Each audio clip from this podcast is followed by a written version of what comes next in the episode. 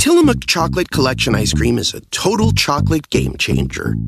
We start with unbelievably creamy dark chocolate ice cream. Then we add different chocolate treats, like chocolate cookies, chocolate cake, or chocolate brownies, to make four decadent chocolate flavors. Because sometimes the thing that pairs best with chocolate is more chocolate. Tillamook Chocolate Collection ice cream. Extraordinary dairy. Live from the NASDAQ market site overlooking New York City's Times Square, this is Fast Money. I'm Melissa Lee. Your traders on the desk are Tim Seymour, Carter Worth, Karen Feinemann, and Steve Grasso. Tonight on Fast, is it time to rethink your safety strategy? The one chart that has the chart master pumping the brakes, plus investors putting the pedal to the metal on Uber today. We'll tell you what is driving the action. And later, skipping breakfast, why the most important meal of the day, could leave Wendy's investors with a serious case of indigestion. But we begin with late-breaking news out of Washington. The president talking about a China trade deal a moment ago. Let's get to Eamon Javers live at the White House with the very latest. Eamon. Yeah, Melissa, that's right. The president was in the Roosevelt Room signing as part of a signing ceremony for a smaller trade deal with the Japanese. But he also talked uh, extensively about the prospects for a trade deal between the United States and China, given that negotiations are kicking back up this week. The president was asked if he would accept a smaller deal uh, rather than waiting for that grand big deal that he's been pushing for. Here's what he said. I think that uh, we just have to see what happens. I would much prefer a big deal, and I think that's what we're shooting for. Can something happen? I guess maybe. Who knows? But I think it's probably unlikely. And I also asked Melissa, the president, uh, whether or not he told Xi Jinping, as has been reported, that he would remain quiet about the Hong Kong protests during the course of these China trade negotiations. The president said, no, I didn't. He said, uh, but we're negotiating. If anything happened bad, that would be bad for the negotiation. Politically, it would be very tough. The president uh, sort of going on at some length here uh, about the protests in Hong Kong and admiring the American flags, the Trump signs that he's seen uh, in the crowd there. Uh, and admiring the, the pro-democracy protesters, but ultimately saying that the protests in Hong Kong and the trade negotiations with the Chinese are not linked, Melissa. It's interesting, Eamon, because just, I want to say, a month and a half ago or so, the president, I believe, had made some comment to the effect of, we want to see that resolved first and then we can talk, right, as if the trade talks would be contingent on the protests in Hong Kong dying down. And yet here right. we are today, and it's a much different story. Yeah, the president's simply saying today that he hopes it's resolved in a humane way. Yeah. Eamon, thank you. Eamon Javers yeah. joining us from the White House. Uh, this could be the biggest market-moving event this week, and we have uh, President Trump making some comments today. How do you feel about this as a catalyst? Well, it, we had some, some weekend press that, that, that had right. people a little concerned, right? So what are the core issues? Obviously, if you ask most people, I think this is certainly bipartisan. We want protection. Of, we want protection of American intellectual property. Uh, I, I think we, on some level, care about subsidies, although, you know, the industrial subsidies that China embarks upon domestically should not really be our issue, if you ask me. So maybe no one asked for my opinion. But as we get into the most thorny trade issues as to getting a deal, uh, U S I P is the most important. The problem here is they're not going to put into any legislative, or it's not going into law in China. And that's going to be a big deal. So can we get there? Uh, you know, it becomes uh, very difficult. And when you add in the subsidies part of it, where I don't think China's going to play ball, I don't see a lot that they're really agreeing on right so now. So everyone had thought we were going to get little deals going up to it. I think that's what the market was looking for. Maybe a little deal and then maybe something bigger. Something bigger is not coming anymore. They're not dealing with I P. It's not going to happen. It's a, it's a true negative for the market. All right. Yeah, I mean, I'm afraid of, you know, any any progress on the China trade deal, I think, is really a head fake. And I think we keep seeing it, you know, when the market gets, you know, rough and down, then Trump tweets something positive about how progress is being made or constructive talks or whatever it is. And I think it wouldn't shock me to see the administration sort of re um, have a new perspective on what a trade deal should look like, how vast it should be, sure. what it should cover, and have that be a much narrower focus and then declare some kind of victory. That could happen. But I don't think that's the kind of a real trade deal that we need to really support the economy, to really get uh, executives, mostly C E Os, who are thinking about what do they do for expenditures, how do they think about their business going forward, to have confidence that we're not going to see tariffs up and down That's that's the real problem. I think that's one of the thorniest issues. And if and if we don't think that China is going to comply, let's say, with any agreement on intellectual property right. and tariffs remain in place, that's going to be used as, as leverage against the Chinese to get them to comply. And that has been the very thing that has caused all this uncertainty in the markets. Right. And, and, and hence the volatility, and hence the hope for resolution, hope for resolution. But it's just not coming. And I think the The real trap is, is that we know that this is the single area of the market, industrials, where after the election, it was the most bid up. And actually, on a relative basis, industrials as a sector peaked on the first of December, just after the election in twenty eighteen. And they've been going straight down ever since, making new nine-year lows just this week. Well, you're right. So at some point, are they cheap, or is it just more of a trap? Well, if you think about, let's take FedEx, for example, a stock that I, I think at these levels trading at, you know, at fourteen bucks a share, it's ten times next year.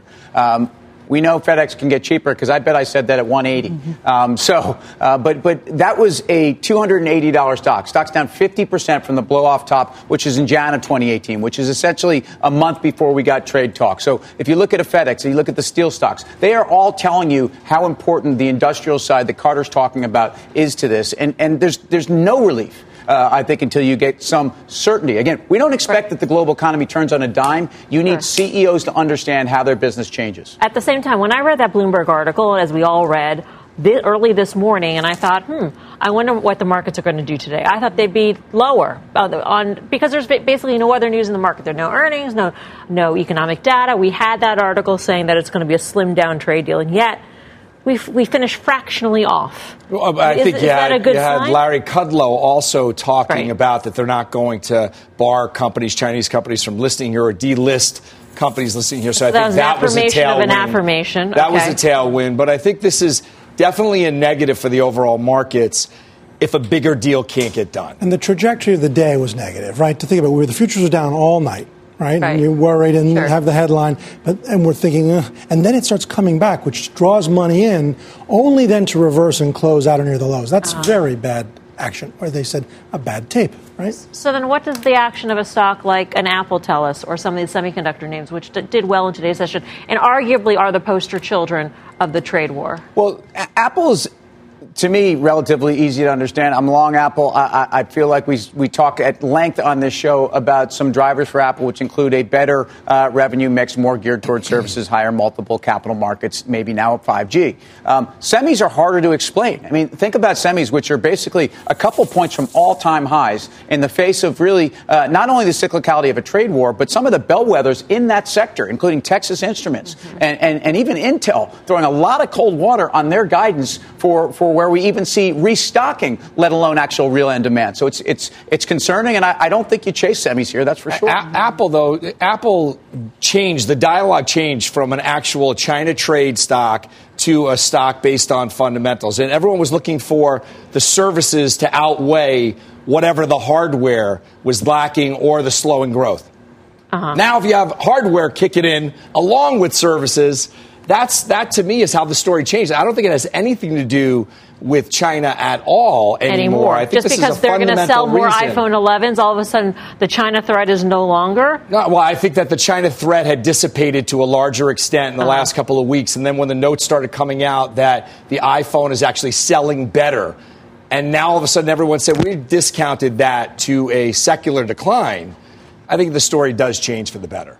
I think that they kind of get a pass on this quarter, right? So this isn't the evolution, revolutionary phone, I guess, okay. that, you know, that we're going to see for five G. So I think they on have... On the calendar third quarter, right? Right. Yes. That they announced October thirtieth. Mm-hmm. Yeah. So the eleventh. I, what?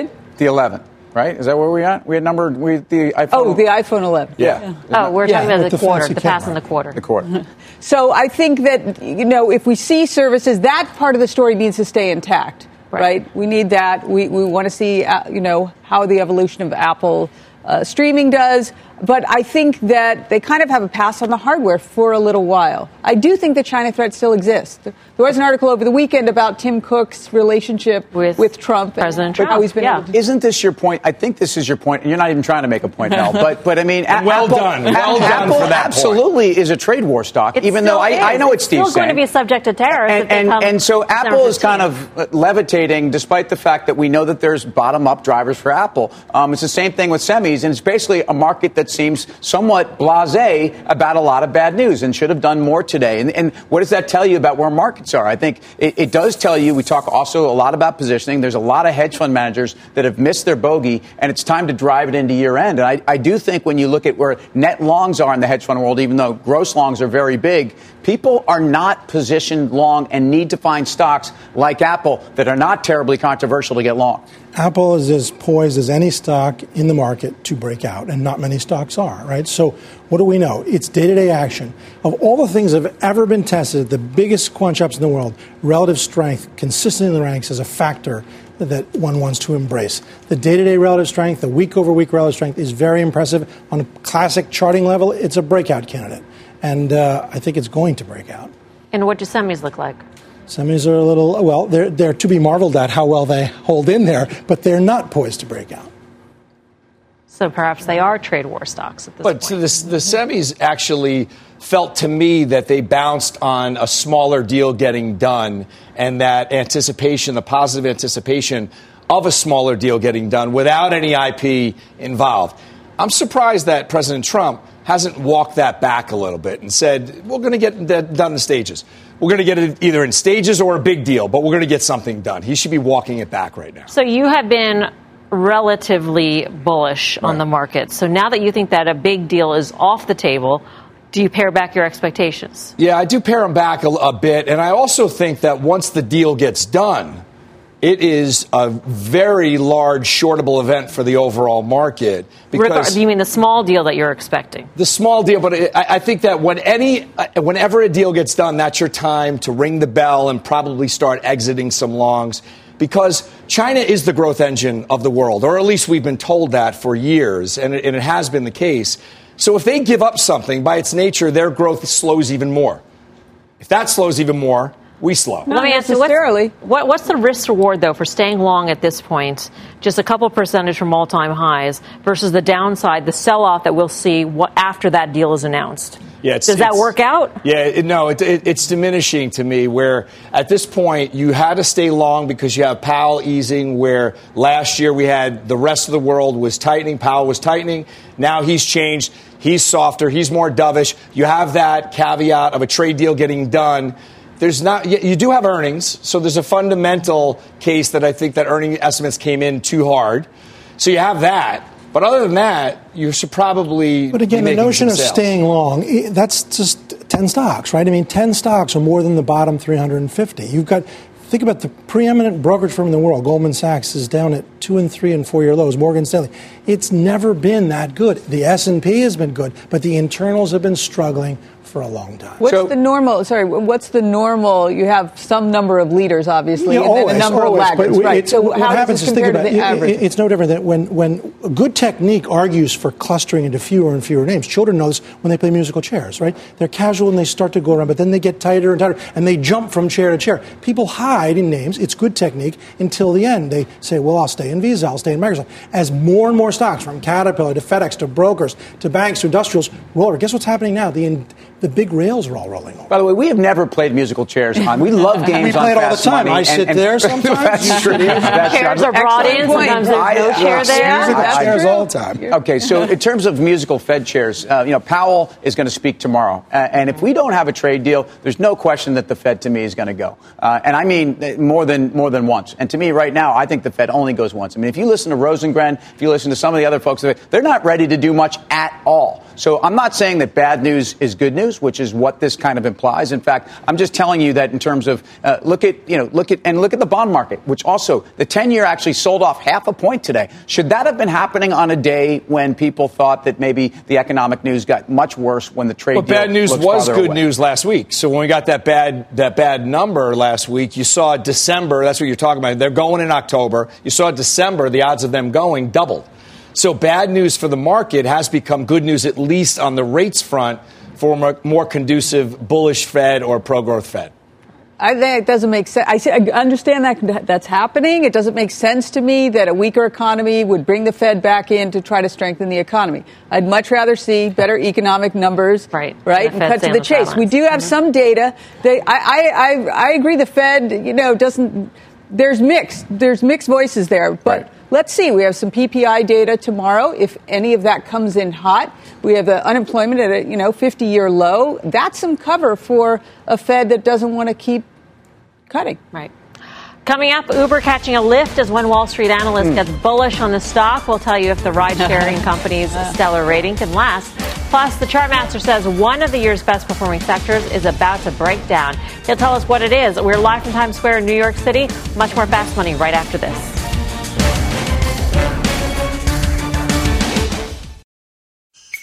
The legend of Cayman Jack is just around the corner. Mixed with blue agave nectar, real lime juice, and cane sugar for the perfect balance of sweet, salty, and sour every time. Discover legendary taste with Cayman Jack, America's number one margarita. Premium flavored malt beverage. Please drink responsibly. All registered trademarks used under license by American Vintage Beverage Company, Chicago, Illinois. Welcome back to Fast Money. Uber speeding ahead today after Citi upgraded the ride-sharing company to a buy rating. The bank saying it is optimistic about a positive shift in sentiment towards Uber's core business. So are you uh, pooling with Citi? Getting in on the action here. Wow. Some of the parts. We love puns. We love entendre. And you I got it. You got it's, a lot it's, there. Throughout the show, it's strong. There. It's really strong. Um, the sum of the parts I thought was interesting because it was right. zero for like the other Zero bets. for everything else. Yeah. So, But but you, you have to take a big leap on what the ride business is worth, which they have thirty-one, I think, right where, mm-hmm. you know, right here. So um, I don't know what to make of that. If I don't love that the theory is a shift in sentiment, right? I don't want sentiment to be what will drive Uber. I think they need, you know, a shift to profitability, say. That would be something that would interest me maybe more. But I understand what they're saying. You know, they're talking about the next evolution, which is autonomous vehicles, electric vehicles, and that that's two point oh for Uber. And that that's, you know, they even have in their, you know, wildest dreams an upside of one oh two, I believe, and a downside of, I don't know, maybe eighteen, nineteen. So I, it still doesn't make me want to want to buy um, here. But I, I understand how some people think maybe it's bottomed out. Mm-hmm. Yeah, I don't think sentiment has changed. I'm with Karen on this. Obviously, you look at the low, the recent low, the twenty-eight thirty-one, I believe, or, or thereabouts, down down to, yeah, it's twenty-eight thirty-one. That has to hold, and it has to hold for some days for me to start to feel more confident in buying this thing going forward. I need, I need more of a base before I start to get involved. Right, I mean, again, we... When you have, if your first day in life is your best day, this is not a good thing, right? I mean, this thing comes out of the gate and falls dead on Profound. the floor. Yeah. Uh, so what is there to, I mean, you can pick around and one day call a bottom. I think you're making that point. Why do it? Right. Right. And then when you start hearing some of the parts, I mean, that's so down there in the future, right? Right now, sentiment is bad and the stock is bad. Right. But philosopher Braxton Worth um, never ceases to amaze with all the right terms. And, and and I actually was going to point out some of the parts as well, because some of the parts usually also is a discounted cash flow model um, that's coming up with this number, which to me, does anyone have a dartboard around here? Because, mm. look, ultimately, that's what this becomes, especially when the discount rate of the company and the terminal value of this rideshare business, which we say we're marketing almost nothing, but also the discount rate of a company um, really determines the sum of the parts. So uh, while I use D C F and I don't want to poo-poo the whole function, I, I think you can kind of play around with valuations for a company like this right now. So to suddenly say it's gotten too cheap, um, I'm not sure we know what the rideshare business is worth. All right. Despite today's boost, it's been a rocky road for shares of Uber. The ride-hailing giant is still down more than four percent in the past month, while rival Lyft is down a whopping twelve percent. Other hot I P Os like Zoom, Video, uh, Beyond Meat, Pinterest also struggled over the past month. But despite the recent I P O pain, Wall Street is still placing bets on Airbnb as it prepares to go public. Let's get to Deirdre Bosa with more on this. Hey, Deirdre. Hey, Melissa. Well, there's lots to like about Airbnb, but there's also some big question marks, which I'll get to in a minute. First, though, here's how the company makes money. It takes about fifteen percent commission on each booking. For hotels, this is a space which Airbnb is making major moves into. That fee can be higher. In terms of executive team and board, its founders, Brian Chesky, Nathan Belarschik, and Joe Gebbia, are still at the company. Chesky, as C E O, of course. Last year, they poached Dave Stevenson from Amazon to be its C F O, and Belinda Johnson, the C O O, has been there since twenty eleven, and she's been called the Sheryl Sandberg of Airbnb. Now, its board includes some key veterans with Wall Street experience. In May, it added former Apple exec Angela Ahrendts to a roster that includes former American Express C E O Ken Chenault and Ann Mather, former Pixar C F O, who also serves on the Netflix and Alphabet boards. There is, however, guys, a lot that we still don't know about the company that may or may not be as appealing, like its costs for things such as insurance and its host guarantee.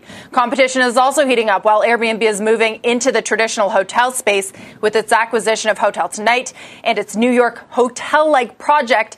Big hotel chains like Marriott and I H G are encroaching on home sharing.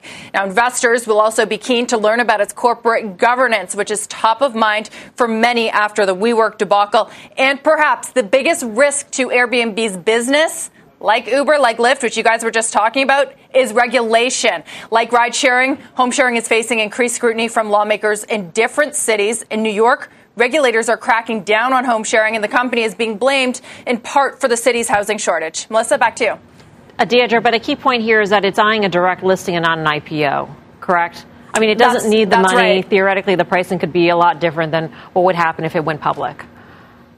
That's right. As of the first quarter of this year, it had three point five billion dollars on its balance sheet. As far as we know, it's not bleeding money like the ride-sharing companies, and that's why it is talked about as, you know, a major candidate for direct listings. And V Cs say that if it goes that route, that could encourage a lot of other startups here in the Valley to do All right. so. Deirdre, thank you. Deirdre Bosa in San Francisco. Do we feel better about Airbnb than some of the others? Well, I'll tell you what, you know, there, there's certainly, there seems to be less of a, of a, of smoke around the corporate governance. But but it, it's also, here, here's the point, the structure and the difference between an I P O and a direct listing is one where you don't have to show as much disclosure. So opening the books, one of the issues with WeWork is that they were going for an I P O, and those that have watched this and said, hey, there's some stuff that maybe we're not ready to show. Sometimes it's not necessarily even, you know, really deep, dark secrets, but it's actually a company that has a certain part of the business that it's waiting to mature, and they, they recognize the market will discount that. But a direct listing allows a big company that doesn't necessarily need new funds to get liquidity for insiders on the way out without having to raise new money and open themselves up to all kinds of scrutiny. Is the regulatory issue a big one for you? Uh, for their some of the right, housing yeah. issues? Mm-hmm. Not really. I mean, obviously, Uber face, Uber and Lyft facing headwinds with the A B five in California. But um, no, not really. I mean, to me, WeWork, though, was an absolute watershed event for sure. Right. And that, I mean, I could see why they'd want to do a direct listing, but it's also a segue to, to getting public. If they sell a very small amount, maybe they don't, it doesn't matter so much exactly where it comes, but it, it's it, it's a good segue to getting public. I think the days of just, you know, endless growth at any price, profitability somewhere way down the line in some vague way, it, those are gone for a while. The pendulum swung way too far. Mm-hmm. It's going to take a, a while for it to swing, swing back. back.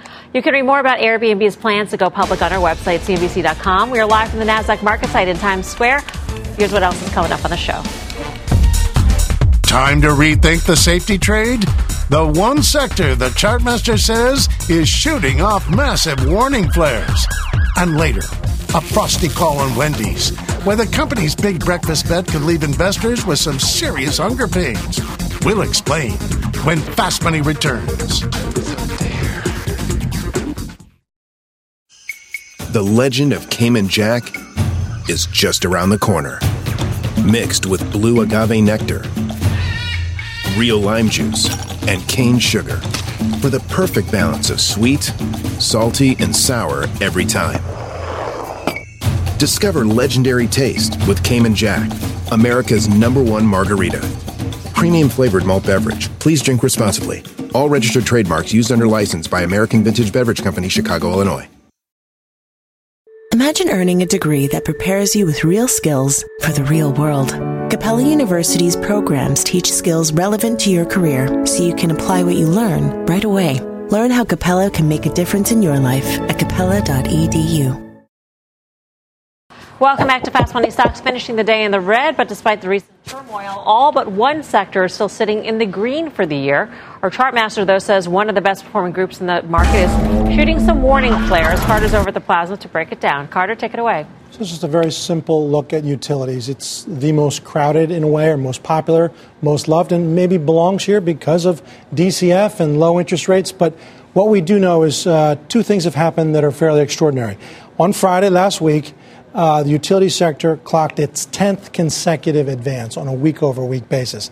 That has happened two other times in the history of the data, and thereafter it wasn't particularly good. Now, while two other instances is hardly statistically significant, still it's worth noting. So in the late um, spring of oh three, we completed a ten-week run, and what happened one week later, two weeks later, three weeks later, four weeks later is right there on the screen for you to see. The same thing happened, a ten-week consecutive run in the early spring of two thousand thirteen, and the utility sector did this. So we, on Friday, just completed ten runs. Utility is one of the worst-performing areas of the market today, and adjusted for beta, particularly poor. I think it's the beginning of what would be an unwind. Let's look at a few other things, uh, just the chart itself. This is the entire decade, two thousand nine to where we are. One thing we know is you can get too far above trend. And if you were just to measure how far above the one hundred fifty-day moving average the utility sector is, more often than not, you start to get some counter-trend move. And that's what I think we're set up for here. Another way to do it, same chart, remove the moving average, and just put a channel on it. I mean, it is literally lived in this channel like some sort of pinball machine, perfectly, over and over and over and over and over and over. And then what has it done? It is blown out through the top. That's what a blow-off top starts to look at. So again, the thinking is, a little too good, fade this very crowded area of the market. And then, just for what it's worth, what kind of sell-off could you get? Exact same chart again. You can see these drawdowns here. Here's a fourteen, here's a fourteen, here's a thirteen, a thirteen, a nineteen, a fifteen, a seventeen, and a ten. You know, do you get this kind of thing coming in here? I think you do. Let's say it's even three or four, or it's six. But either way, does it just keep advancing from here? I think the odds are low, and therefore take action. Carter, can I ask a potentially um, stupid question? Oh, come on. Anyway. No such thing, Mel. Um, you know, one could look at the chart and say higher lows and higher highs, so why wouldn't it break out? Uh, right, but it, but I mean, that's the sequence. But if you were to look at just that sequence, higher highs and higher lows, the sequence calls for the next higher low, meaning for some form of dip, even if one believes it's this and that interest rates are going much, much lower and utilities outperform. The sequence, if in fact that's what we're talking about, right, it, it's just maybe what you said, a slight dip and then more, but I think it's more than a slight dip. All right. Um, that wasn't a dumb question. Covered girl. That was a smart question. Well, you know, inquiring minds. Steve, do you like utilities? I, I do like utilities, up twenty-five percent year to date. And, and I, I don't uh, disregard what Carter's saying to me. I, it, it's a staircase. So you're going to get that pullback. You have to look at relative strength index, the R S I, see when the X L Us get overbought, and then you want to bleed out of them a little bit. But the people who own these own them for long term. So they're not going to buy and sell them. They're going to stay the path. Traders will. Well, I think to some extent that's right, because this is a very s- sort of, well, buy and hold area of the market. Right. But we're getting record inflows into E T Fs that track uh, utilities like the X L U. It's a different kind of money coming in. That's not a buy and hold crowd, right. And, and if you're grabbing it at these kinds of highs, if we go through, just remember, utilities, uh, as Carter pointed out, they they have these enormous drawdowns as well. I mean, you, in December, basically, when everything was pulling back, you, you lost ten percent like that in the X L U, um, which tells you you're not immune. And when actually there's more momentum in these things at those peaks, when the market is most vulnerable, that is something to watch out for. All right. Coming up, one fast food stock set to report this week, and options traders are betting it is about to serve up stellar earnings. Plus, Tesla revving higher as its electric truck bet gains some steam. So is it really all about the Model three? Much more Fast Money coming up next. Stay with us.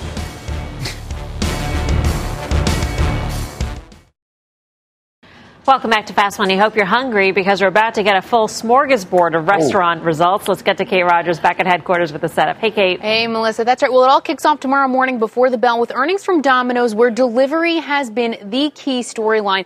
The company's been admittedly facing some headwinds from the growth of third-party delivery aggregators as Domino's continues to conquer that all in-house. Now, Americans spent some ten billion dollars on third-party delivery last year alone, so C N B C took a look at recent earnings transcripts and events to look at the key themes at major restaurant players. And we found that while mentions of delivery have stayed somewhat steady, names of specific companies from Postmates to DoorDash have actually increased. We can expect that trend to continue. It's been a big boost to business for brands like Chipotle and McDonald's as they expand their reach.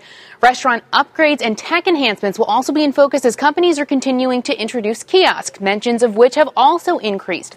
Companies are also expanding offerings like mobile order and pay around the globe. Both Starbucks and Chipotle in particular have continued to emphasize the offering and have seen loyalty program enrollments increase as a result. And one more thing we noticed, while value and menu items are key, mentions of breakfast actually peaked a few years ago. This as Wendy's makes a full push into the offering. Wendy's actually got a downgrade on that from Cowen today to Market Perform, saying that breakfast is not a long-term competitive advantage. So very interesting. We'll have to see how it all plays out, Melissa. Back over to you. All right, Kate, thank you. So as these food names gear up to report, should investors put their money where their mouth is, Tim? Well, well they certainly have. Uh, we hate puns and we hate that. Yeah, so look, um, in the case of Domino's, I think some of these concerns in terms of uh, some structural issues in their business, which they're choosing to do in-house versus outsourcing, are very real. This is a company, uh, if you look at the, the explosive growth of Domino's, it was a five-year run that through essentially August of twenty eighteen was, was one of the best performing stocks in the world, let alone the restaurant, sp- restaurant space. I think at twenty-six times, it's growing into the valuation. In terms of valuation relative to its peer group at this point, this is not an expensive company. The question is, truly, is, is it becoming a value trap? I know at twenty-six times, that sounds a little pricey to be calling it value, but relative to some of the restaurant peers, which have been very defensive places to hide out, and companies that have become growth stocks because of their loyalty programs, because of their, essentially, the delivery and the larger ticket items and what it means for, for analysts, um, Domino's hasn't had that. You rode the Domino's train for a long time. I did. And I, I, I'm not in it for a while now. Growth is actually slowing. International growth is slowing. Mm-hmm. U S growth is slowing. I'm looking at a chart in, for Jack in the Box, Jack. a name that I don't uh. talk about a lot. It's digesting that blowout in digesting. earnings. Well done. Ah, nice. Nice job. That blowout in earnings that they had back in August. And it's uh, absorbed it, digested it, and moving higher from there. I still like that name. Which name looks good in this space? I mean, I, my favorite here is Starbucks. It uh, it's, was the single strongest, and it's had one of the more important givebacks, and the, the sell-off leaves it at a level of support. But what we do know is there's there's sort of the greats, Yum, Chipotle, not really, but let's say Starbucks, McDonald's, Yum, and then there's all the other sort of trying to be important players. Um, and Starbucks, I think, is best in class here. Is this a good gauge for the consumer? When it comes to retail? It is, I think, a good gauge for the consumer because they're employed, right? And um, they have money to spend. Wages are going up. That's sort of the flip side. Wages for the consumer in the lower end are, are going up. Mm-hmm. But also, this is a real headwind for uh, restaurants. Right. It is a real, it is, it is a real headwind that some of them, you know, are actually going to have to uh, decrease the amount of hours or staff that they have. So uh, I do like, I mean, McDonald's has just done such an extraordinary job. I know it's pulled back a little, maybe not a lot, but I mean, they have the, the last same-store sales numbers I thought were so impressive that uh, I wouldn't be surprised to see that momentum continue. Right. You got the push-pull. I mean, wages are increasing uh, for some of these fast food chains, but they're also increasing in technology, like the kiosks, for instance, which may even eliminate the, the need for people at some point. They, they, they do, and, and at the kiosk, as you add and you specialize and you change this and you do that, you, you know, you get you double up here and you get all natural. Extra cheese, you, blah, you're blah, spending blah. more money.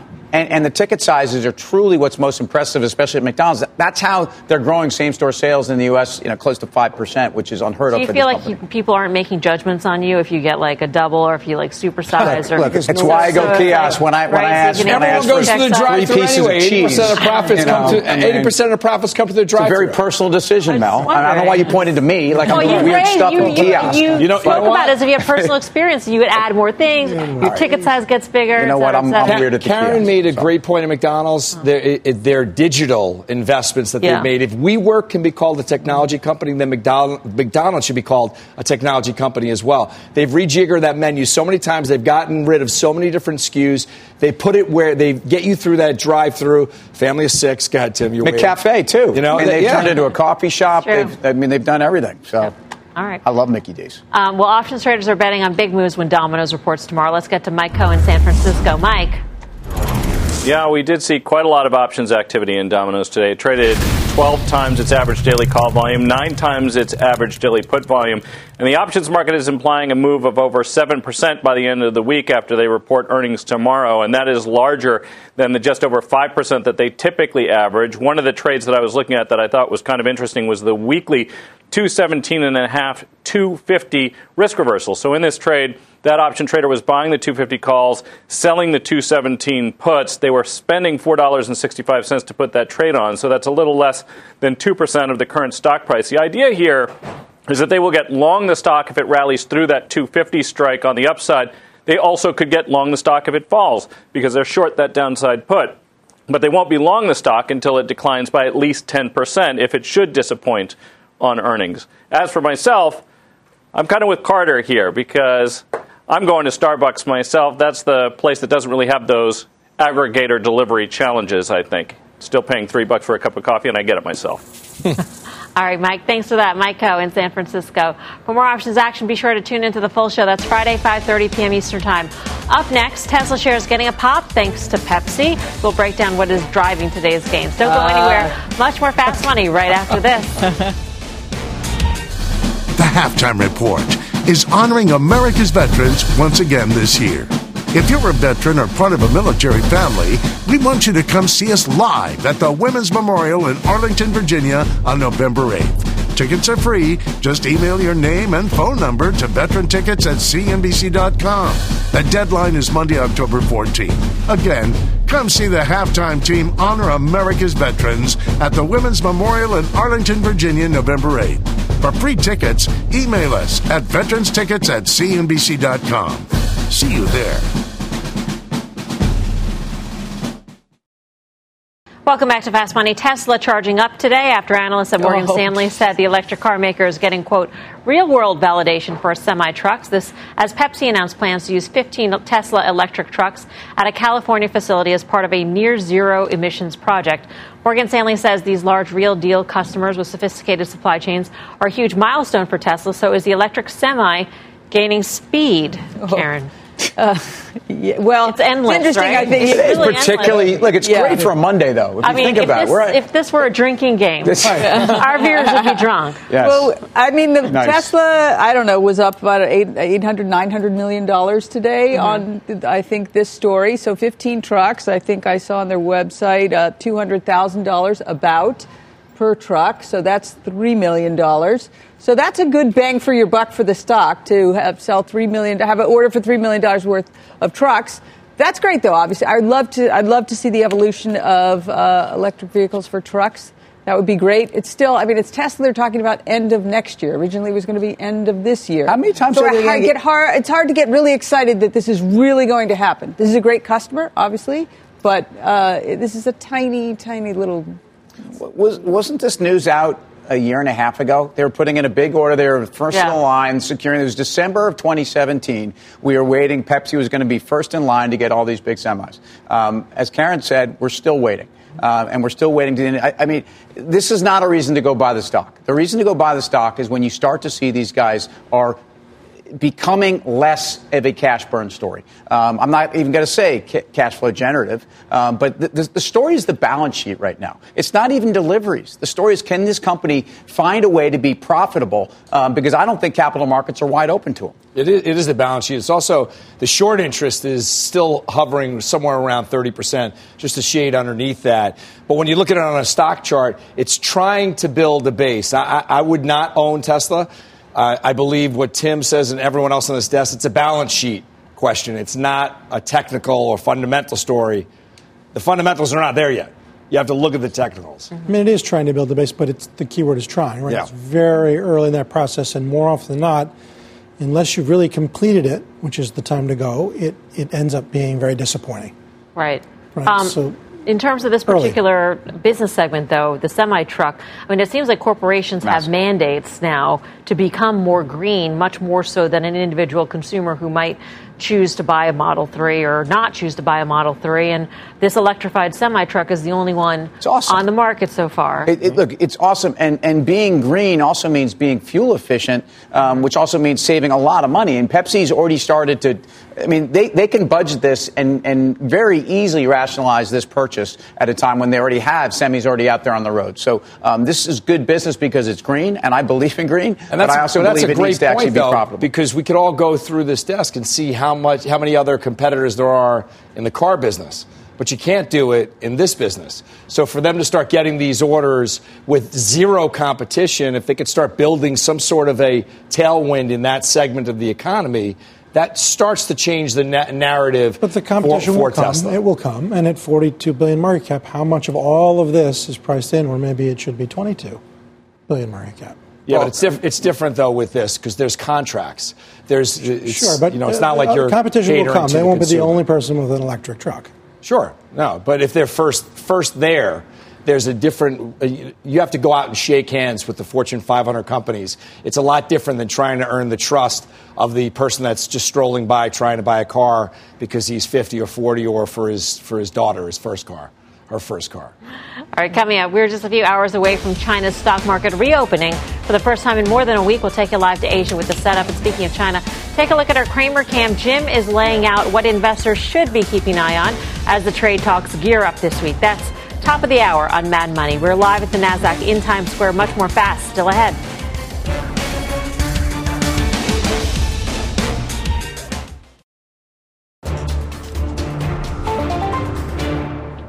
Welcome back to Fast Money. We're following two developing stories out of Asia. First, protests continue in Hong Kong. This was the scene overnight as anti-government demonstrators clash with police. A continued unrest comes as China's stock market gets ready to reopen after a week-long holiday. Let's get to Sri Jagaraja live in Singapore with the Asia market setup. Sri. Hi, Mel.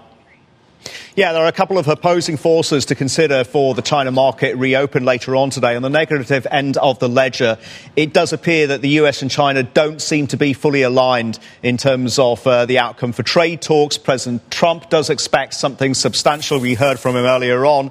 He does sound optimistic. However, on the Chinese side, they appear to be narrowing the scope of a trade deal. They don't appear to be ready to make any real movement, actually, on the structural issues like I P protection. The yuan, the Chinese currency, in the meantime, that has been weakening in the offshore market, so it's pricing in something of a pessimistic outlook there. So trade uncertainty, that's con- going to continue to be a feature that will bully the Chinese markets, if not Uh, the regional markets as a whole. On the plus side, though, retail spending during the uh, China week-long National Day holidays, that was pretty robust, coming in at growth, returning to growth, actually, of eight point five percent. Compare that with the six point seven percent decline that we saw in the comparable period last year. So that's positive.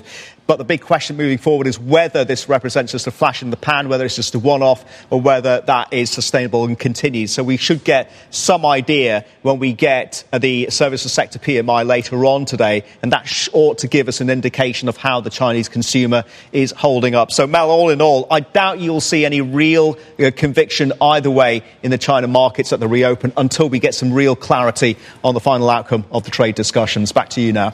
All right, Sri, thank you. Sri Jagaraja in Singapore for us. Uh, what do we expect? I mean, go, this week-long holiday is typically a big spending week. We typically see a lot of traffic, for instance, in the casinos and in retail stores in China. Yeah, look, what's happening in Hong Kong is particularly sad. And, and it, you know, there's a couple things that it will affect. It will affect real estate prices. This is a place that's got a huge property market, and there's arguably a huge property bubble. You are seeing an outflow of capital as you're seeing an outflow of people. Um, so this is a sad dynamic. China, if you think about their local markets, actually, the C S I three hundred has outperformed the S and P by about five percent this year. So, you know, trade war, whatever you want to say, um, there have been, pom- there have been moments. In fact, over the summer before, actually up until the spring, when we had those tweets in mid-May, early May, when, when Trump, uh, again, threw a lot of cold water on a trade deal, that knocked this thing out of bed, which it hasn't really recovered. But again, China, the local markets, if you're playing them, there's different ways to do it. Mm-hmm. Um, you know, one of them is just the A-share E T F, which is something that gives you exposure to. The markets are incredibly cheap. I mean, on a relative to themselves, they're incredibly cheap. Um, I don't think this news overnight is going to do a whole lot to, to change that. I mean, the real standout, actually, of course, is the is the Nikkei and the Topix. I mean, the Kospi is in a free fall. Taiwan stock market is also struggling. The Shanghai, H S I, Hang Seng. I'd rather be in Japanese equities here than any other area of Asia Pacific. Is that is that like a I'd buy Nikkei, or is it just yeah. they look relatively better? Both. Okay. Absolute and the relative is off the charts. Yeah. Are you an E M still? I am. I'm in a, a number of uh, different E T Fs. D X J is one of them. Uh, E E M, which has been a volatile ride. Um, I just feel like I need to have some exposure around the world kind of permanently. Mm-hmm. If you're looking at the Chinese consumer, what better way to play it than Alibaba? Up twenty-two percent year to date. If you're getting a deal or if the consumer is actually spending on an uptick, maybe you want to play that. It's below all three of its moving averages, the fifty, the one hundred, and the two hundred. So maybe you wind up getting a little bit of a pop going into the deal and coming out where the Asian markets have just been right. reopened. In the beginning, were you making the contrast between the Hang Seng and the local Chinese markets because you think the Hang Seng will be lower because of this unrest? And the local Chinese markets will be, do okay? I think there's more pressure um, in Hong Kong right, right now for obvious reasons, and that those markets, and this is kind of what Carter was saying, I think yeah. that, that's not a great-looking chart. No. Um, also, j- overnight you had F X reserves out of China that came out numbers, and, and they were lowest since February. So at some point, you're going to start to see more pressure on F X reserves in China again. All right. Up next, final trade.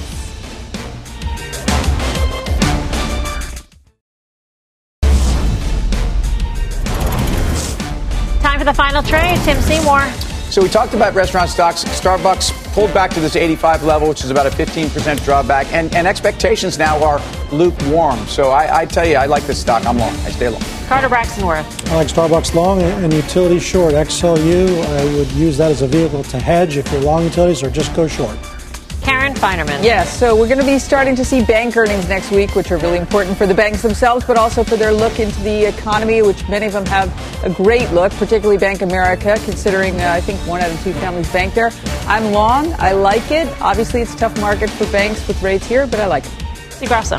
Uh, about a week and a half ago, I bought Alta on that huge dip, that big sell-off that they had. I wound up uh, selling it up about fourteen, fifteen percent. I did the same thing with Roku. I'm long. Maybe you should take a shot. All right. See you back here tomorrow at five. More Fast Mad Money starts right now.